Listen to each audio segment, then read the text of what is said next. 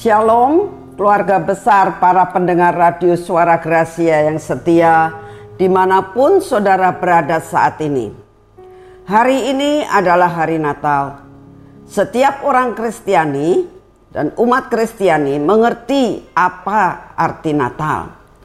Natal bukannya identik dengan pesta. Natal bukan identik dengan liburan. Natal bukan identik juga dengan tukar kado banyak hal kita melihat Natal dipergunakan untuk perkara-perkara hanya untuk pesta pora. Tapi hari ini apa pesan Tuhan buat Natal tahun ini buat kita?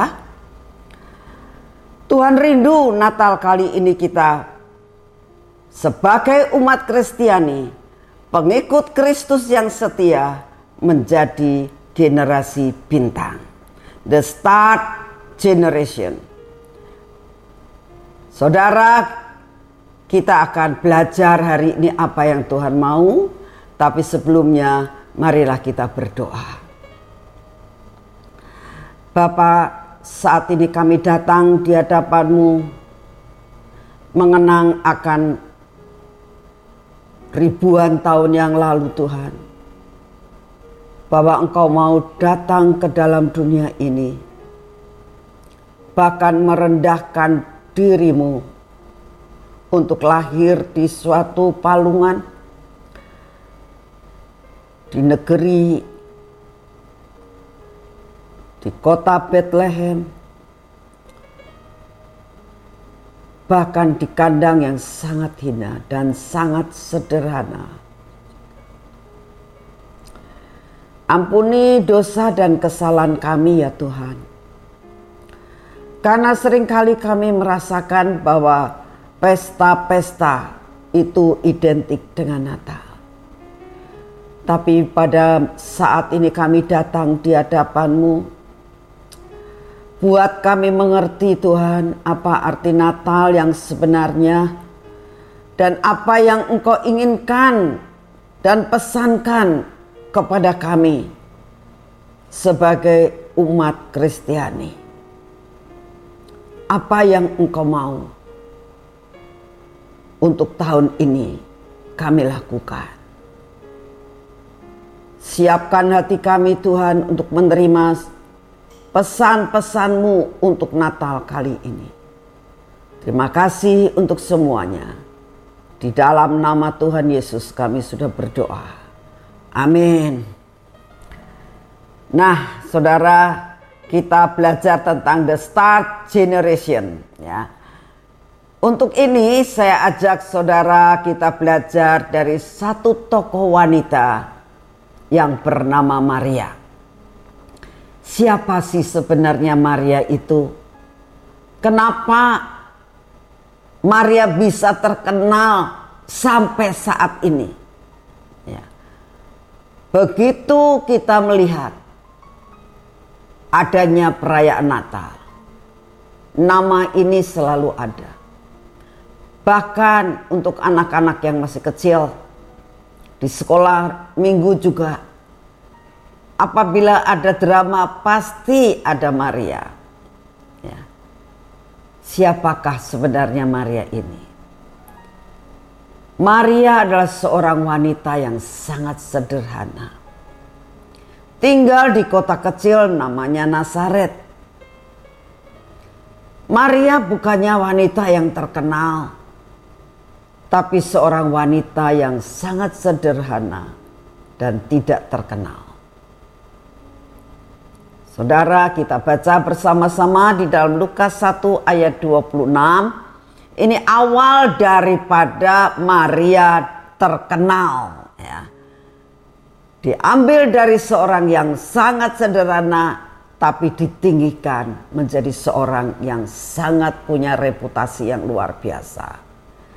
Lukas 1 ayat 26. Dalam bulan yang keenam Allah menyuruh malaikat Gabriel pergi ke sebuah kota di Galilea bernama Nazaret kepada seorang perawan yang bertunangan dengan seorang yang bernama Yusuf dari keluarga Daud. nama perawan itu Maria. Nah, ini saudara, Maria dipilih di antara berjuta-juta wanita Yahudi saat itu untuk menjadi ibu Yesus. Ya. Untuk menjadi ibu Yesus itu spesial banget, saudara. Yang disuruh itu bukan manusia. Yang disuruh memberitakan kepada Maria itu adalah spesial malaikat Gabriel diutus dari surga. Itu ajaib banget. Gak ada orang yang mau mendapatkan suatu mandat itu pakai didatangi oleh malaikat. Satu yaitu Maria. Kenapa sih? Apa keistimewaan Maria? Sampai dia dipilih apa keistimewaan Maria yang tidak dimiliki wanita lain? Apa itu? Mari kita belajar. Oleh karena itu hari ini Tuhan sangat merindukan kita belajar dari Maria. Supaya saudara dan saya tahun depan ini benar-benar dikasih Tuhan dan benar-benar diangkat tinggi-tinggi tidak menjadi ekor tapi akan menjadi kepala ya.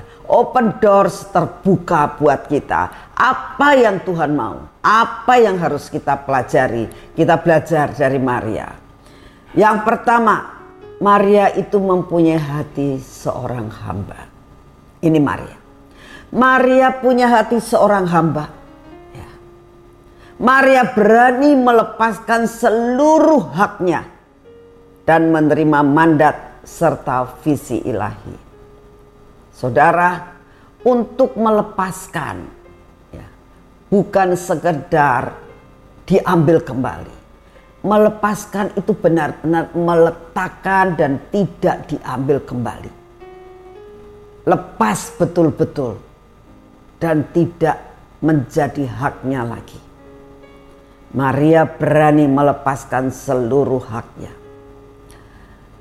Pada saat malaikat Gabriel memberitahukan bahwa dia akan mengandung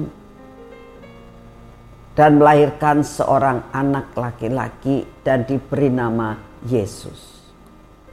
Saat berita itu disampaikan kepada Maria, tidak ada pemberontakan dalam hidupnya tidak ada komplain apa pun dalam hidupnya.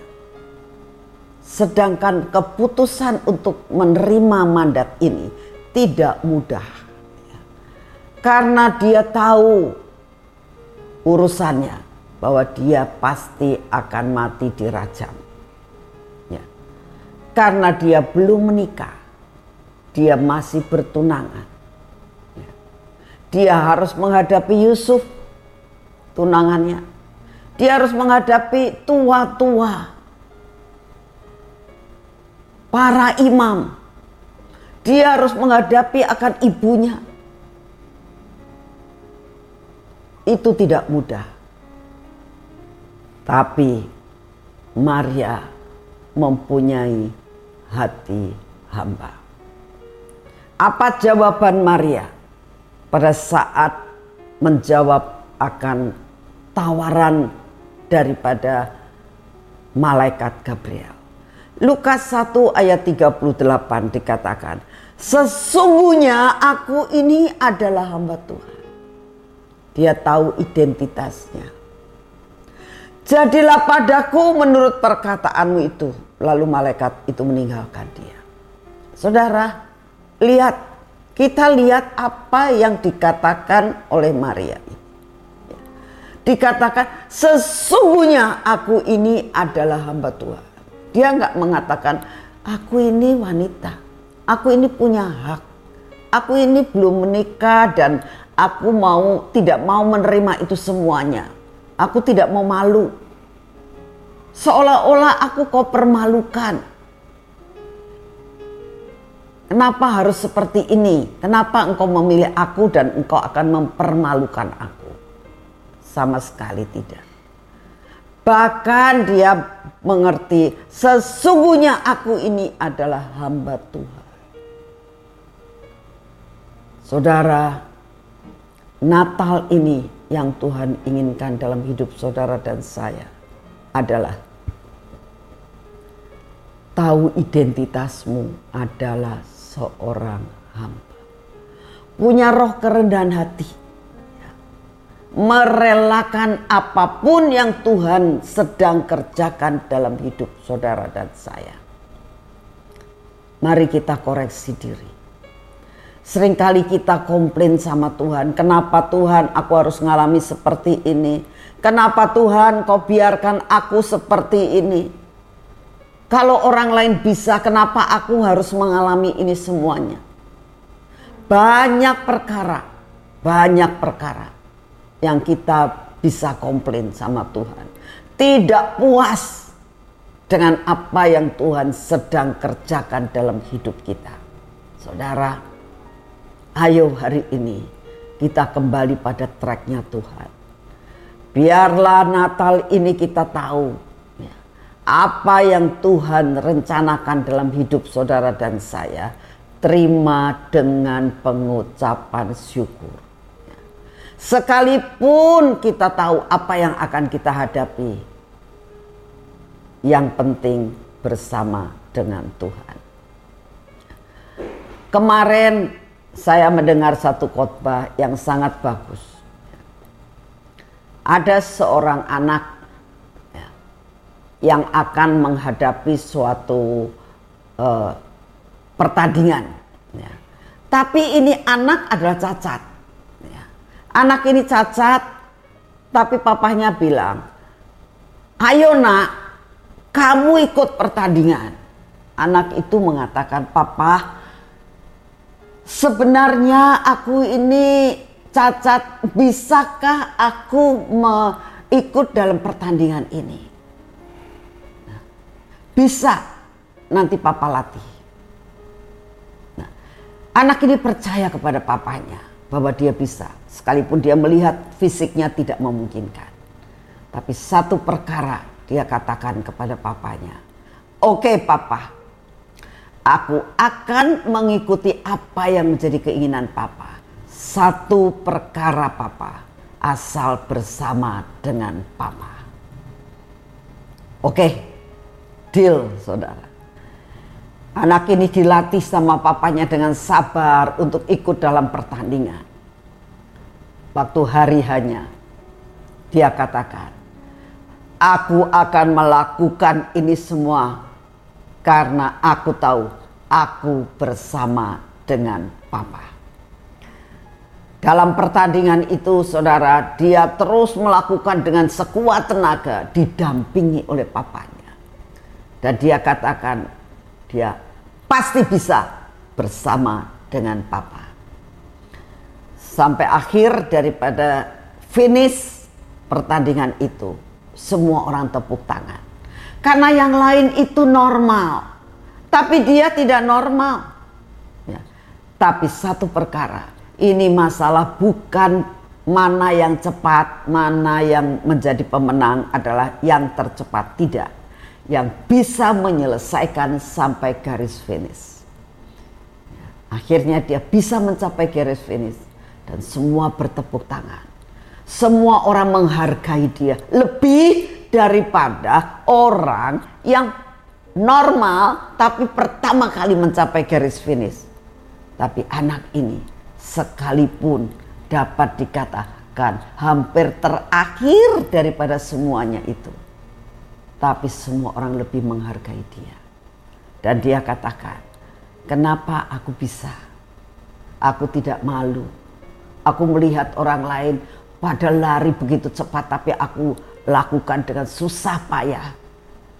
Aku bisa melakukan sampai garis akhir. Kenapa? Aku bersama dengan Papa. Saudara, apa pun yang saat ini saudara hadapi, Kenapa Maria bisa kuat dan mengatakan aku adalah hamba Tuhan jadilah padaku menurut perkataanmu itu. Kenapa? Karena Maria tahu bersama dengan Bapa yang di surga Dia bisa dan sanggup melakukan akan semuanya itu. Mari saudara, apa pun yang saat ini, beban apa pun yang saat ini saudara dan saya hadapi, katakan asal bersama dengan Engkau Tuhan Yesus, aku dapat mengalami kemenangan. Amin. Yuk kita lihat sifat dan kenapa Maria itu dipilih. Maria mempunyai keberanian ilahi. Menerima dirinya harus hamil, menanggung resiko dirajam, dan bisa kehilangan masa depannya. Yusuf pasti meninggalkan dia. Dia akan dihina. Dia harus menghadapi akan imam-imam. Tapi dia punya keberanian ilahi. Orang yang mempunyai keberanian ilahi inilah yang dipilih Tuhan untuk saat ini. Coba lihat, orang yang punya keberanian ilahi, Tuhan tetap membelanya. Matius 1 ayat 19 dikatakan begini. Karena Yusuf suaminya seorang yang tulus hati dan tidak mau mencemarkan nama istrinya di muka umum, ia bermaksud menceraikannya dengan diam-diam. Ya. Akhirnya Yusuf secara manusia berpikir pasti terjadi perselingkuhan dari Maria, tidak setia. Yusuf pun merasakan Maria seperti itu ya, kok bisa ya mengkhianati saya. Itu pikiran yang ada di dalam kehidupan Yusuf. Tapi malam itu Tuhan membela. Malaikat datang dan memberitahukan kepada Yusuf. Sampai Yusuf bisa terima. Kalau Maria yang ngomong sama Yusuf, nggak bisa terima Yusufnya. Maria sudah ngomong sama Yusuf, malaikat datang kepada saya dan mengatakan saya akan hamil dari Roh Kudus. Yusuf nggak ngerti apa itu yang diomongkan, bohong semuanya. Tetapi orang yang benar-benar mempunyai keberanian ilahi, Tuhan pasti bela. Akhirnya apa yang terjadi. Saudara tahu apa yang terjadi? Tuhan membela. Tuhan ngirimkan malaikatnya sampai Yusufnya mau tidak mau ngerti. Yang tidak mau ngerti jadi ngerti.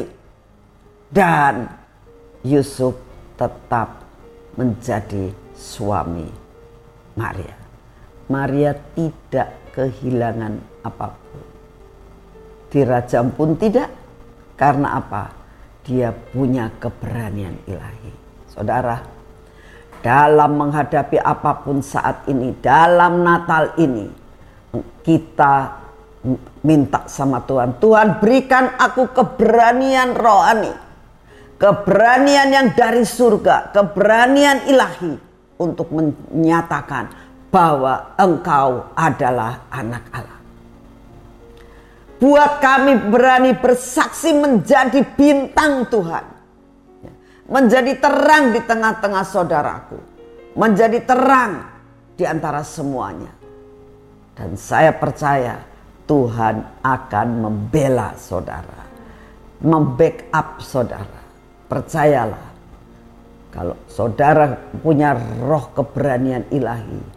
Untuk menjadi bintang. Menjadi saksi di tengah-tengah kegelapan ini Tuhan akan membela. Amin. Yang ketiga, ya, Maria itu punya pikiran yang luar biasa. Pikirannya tidak negatif. Maria tetap berpikir positif bahwa Bapak tidak pernah berbuat salah.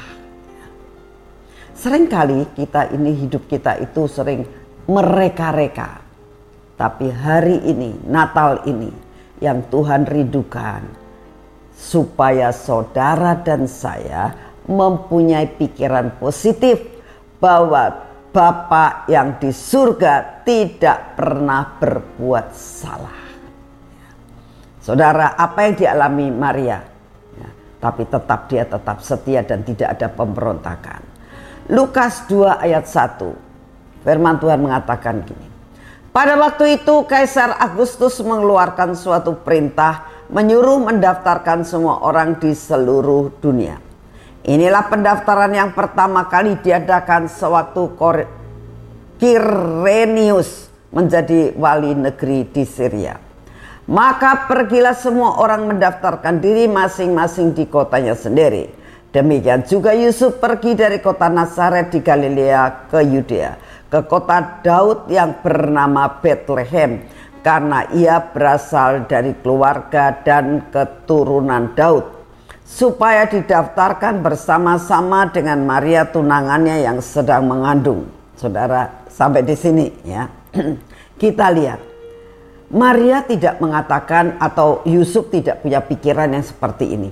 Kenapa ya kok tiba-tiba ada peraturan seperti ini? Kenapa sedangkan saya sedang hamil besar? Kenapa harus saya harus perjalanan yang jauh? Kalau zaman sekarang bisa naik pesawat, bisa naik mobil. Kalau waktu itu tidak bisa naik unta, punyanya cuma keledai. Kenapa? Bapak di surga yang kaya raya seperti itu, berdaulat segala-galanya, sudah memilih akan Maria. Maria sudah mau melakukan itu semua. Kenapa kok tidak dikasih fasilitas? Kenapa harus mengikuti peraturan seperti itu? Seringkali kita sebagai anak-anak Tuhan selalu pengen fasilitas. Nah, wah saya minta fasilitas ini, saya minta fasilitas ini. Saudara, hari ini ayo belajar. Sepakat dengan Bapak yang di surga. Berpikir positif bahwa Bapak tidak pernah berbuat salah apa pun yang kita hadapi tidak pernah Bapak itu salah memberikan semuanya rencananya atas hidup saudara. Nah, dia jalani, dia jalani, dia harus pergi dan pergi. Nah, ayat yang keenam dikatakan, Ketika mereka di situ, tibalah waktunya bagi Maria untuk bersalin. Dan ia melahirkan seorang anak laki-laki, anak yang sulung, lalu dibungkusnya dengan kain lampin dan dibaringkan dalam palungan. Karena tidak ada tempat bagi mereka di rumah penginapan. Sekalipun dia hamil besar, saudara, gak ada tempat tapi nggak pernah ngomel. Nggak pernah ngomel. Saya berdoa saudara. Jangan ngomel. Jangan seperti bangsa Israel yang selalu mengeluh, mengeluh dan mengeluh dengan keadaannya. Bersyukur itu kunci daripada berkat akan turun. Bersyukur dalam menghadapi apa pun. Saudara, Kenapa Tuhan izinkan terjadi? Bersyukur saudara. Ya. Saya mau bersaksi. Suatu saat saya itu mengalami yang dinamakan uh, perutnya sakit terus menerus. Ya. Dan merasakan perut saya tambah besar. Setiap kali saya ke dokter, dokter yang ngomong itu kena mah, kena mah dan mah. Ya. Kenapa Tuhan izinkan terjadi? Di taman banyak sekali mujizat terjadi Ibu Nani setiap hari ke situ. Kenapa? Ibu Nani dibiarkan Tuhan untuk mengalami hal seperti ini. Pelayanan, mau sudah tua juga pergi ke mana-mana mau. Kenapa Tuhan izinkan terjadi? Saudara saya memilih untuk bersyukur. Saya cuma katakan Tuhan sekalipun saya seperti ini. Saya bersyukur saya masih bisa setiap hari ke PW. Saya tidak tergeletak saya bersyukur. Saya tetap pelayanan ke mana-mana. Sedangkan dalam keadaan perut saya sakit. Ya. Sampai suatu tahap Tuhan bicara kepada saya, nak kamu berobat. Saya bilang Tuhan saya itu sudah berobat. Tuhan bilang kamu pergi ke Malaysia, berobat di sana. Oh, ya sudah, akhirnya kita berobat di sana dan ternyata di sana itu kata dokternya kamu itu bukan sakit mah. Jadi saya sakit apa dok? Karena saya ke sana juga ke dokter mah ya, ke dokter perut yang sakit perutnya terus. Kamu itu tidak, kamu itu dalam perut kamu itu ada kista katanya. Ini bukan kanker, tapi kista. Kamu ke dokter kandungan, kamu dioperasi, nanti kamu sembuh, kata dokternya. Jadi akhirnya kita ke dokter ini, dokter yang ngomong, oh iya ada kista. Udah dioperasi saja, nanti kamu sehat. Kenapa Tuhan izinkan saya harus operasi? Ya. Saya harus ngalami itu semuanya. Berpikirlah positif. Saya berpikir positif. Tuhan tidak pernah berbuat salah terhadap hidup saya. Dia selalu memberi jalan keluar. Nah, akhirnya selesai operasi, saya sehat. Mahnya tidak kumat lagi, saudara. Tuhan memakai beberapa medis untuk dipakai sebagai alat untuk memberikan penerangan kepada saya. Kamu tuh nggak apa-apa, harusnya begini-begini dan sebagainya. Saudara belajar untuk tetap berpikir positif, tidak mengeluh dan tidak menyalahkan Tuhan. Biar Natal ini kita harus tahu belajar untuk mengerti hatinya Tuhan. Tuhan tidak pernah berbuat salah. Yang poin keempat, ya, Maria rela mematikan kehendak tubuhnya. Kita belajar pengalaman Maria ya, dan apa yang ada dalam hati Maria. Lukas 2 ayat 48. Dan ketika orang tuanya melihat dia tercenganglah mereka lalu katanya kepadanya, Nak mengapa engkau berbuat demikian terhadap kami bapakmu dan aku dengan cemas mencari engkau. Ini ceritanya pada saat Yesus berumur 12 tahun. Dia ajak ke Yerusalem, gak taunya pulangnya hilang Yesusnya. Ya. Anak umur 12 itu anak remaja, pikirnya Maria dan Yusuf adalah oh ini pasti main sama teman-temannya namanya juga sudah remaja. Gak tahu tidak ada hari pertama, hari kedua, hari ketiga tidak ada ya mama papa bingung tuh kayak begitu ya. Saat ketemu jawaban Tuhan Yesus begini. Jawab Yesus kepada mereka, "Mengapa kamu cari aku? Tidakkah kamu tahu bahwa aku harus berada di dalam rumah Bapakku?"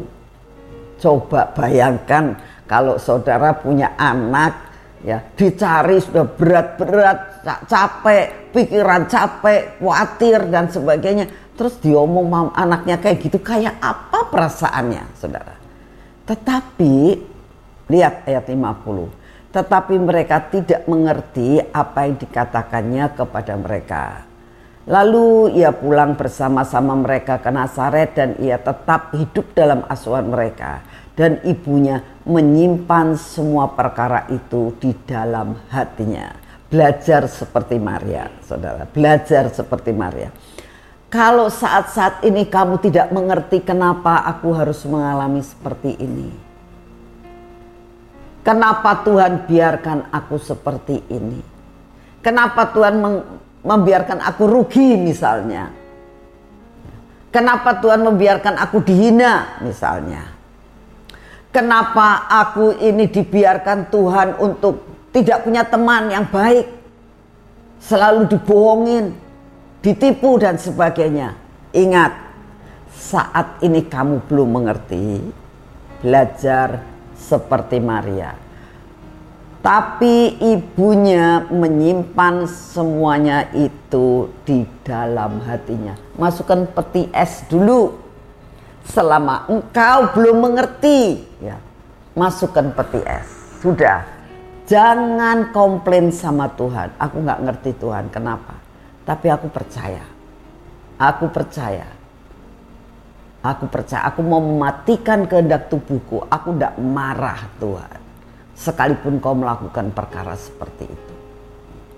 Kalau ada omongan-omongan yang menyakitkan hati saat ini, ini waktunya, ini waktunya.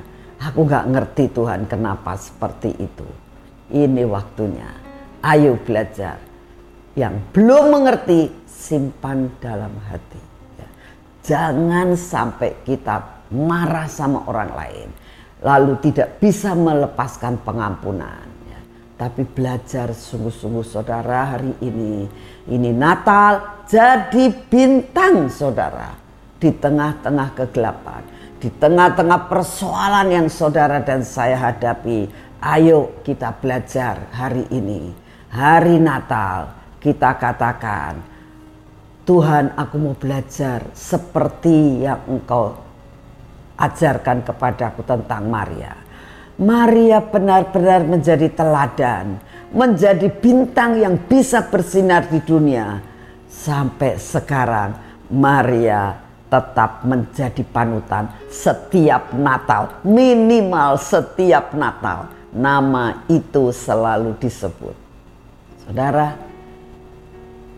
biarlah kita bisa menjadi bintang di tengah-tengah keadaan saat ini. Selamat hari Natal. Mari kita berdoa. Bapak terima kasih buat firman-Mu yang sudah kami dengar pada hari ini ya Tuhan. Berikan kepada kami hati seperti yang Engkau berikan buat Maria. Biarlah Natal ini Tuhan kami dapat mengerti dan mengikuti teladan Maria melakukan segala sesuatu, merelakan segala sesuatu, dan tetap menjadi seorang hamba. Terima kasih Bapak, tanamkan semua firman-Mu dalam hati kami. Saudara, apabila ada di antara saudara pendengar saat ini, mengalami masalah-masalah sakit penyakit yang gak sembuh-sembuh, disebabkan karena seolah-olah Tuhan biarkan terjadi, Mari kembali bertobat. Taruh tanganmu di dada. Saya akan doakan. Bapa yang di surga, engkau melihat tangan-tangan yang saat ini ada di dada dan mengatakan, Minta ampun kepadamu Tuhan untuk persepsi yang salah terhadap engkau. Yang selalu sombong dan tidak mengerti siapa diri kami. Saat ini kami minta kau bereskan hidup kami dalam Natal ini ya Tuhan. Dan saat ini kami datang di hadapanmu. Jamah Tuhan. Sebagaimana malaikat Gabriel datang. Saat ini turunkan malaikat Rafael Tuhan. Turun ke atas setiap anak-anakmu yang saat ini menghadapi persoalan. Yang saat ini tangannya ditaruh di dada. Jamah Tuhan supaya mengalami kesembuhan yang sempurna. Kami percaya wasamu dulu sekarang dan selamanya tidak pernah berubah. Ini adalah Natal Tuhan, damai di bumi. Dan kami percaya kesembuhan yang daripadamu akan kami terima. Sehingga kami boleh bersaksi menjadi bintang-bintang di akhir zaman ini. Terima kasih Bapak, terima kasih Tuhan Yesus, terima kasih Tuhan Roh Kudus. Di dalam namamu kami sudah berdoa. Amin.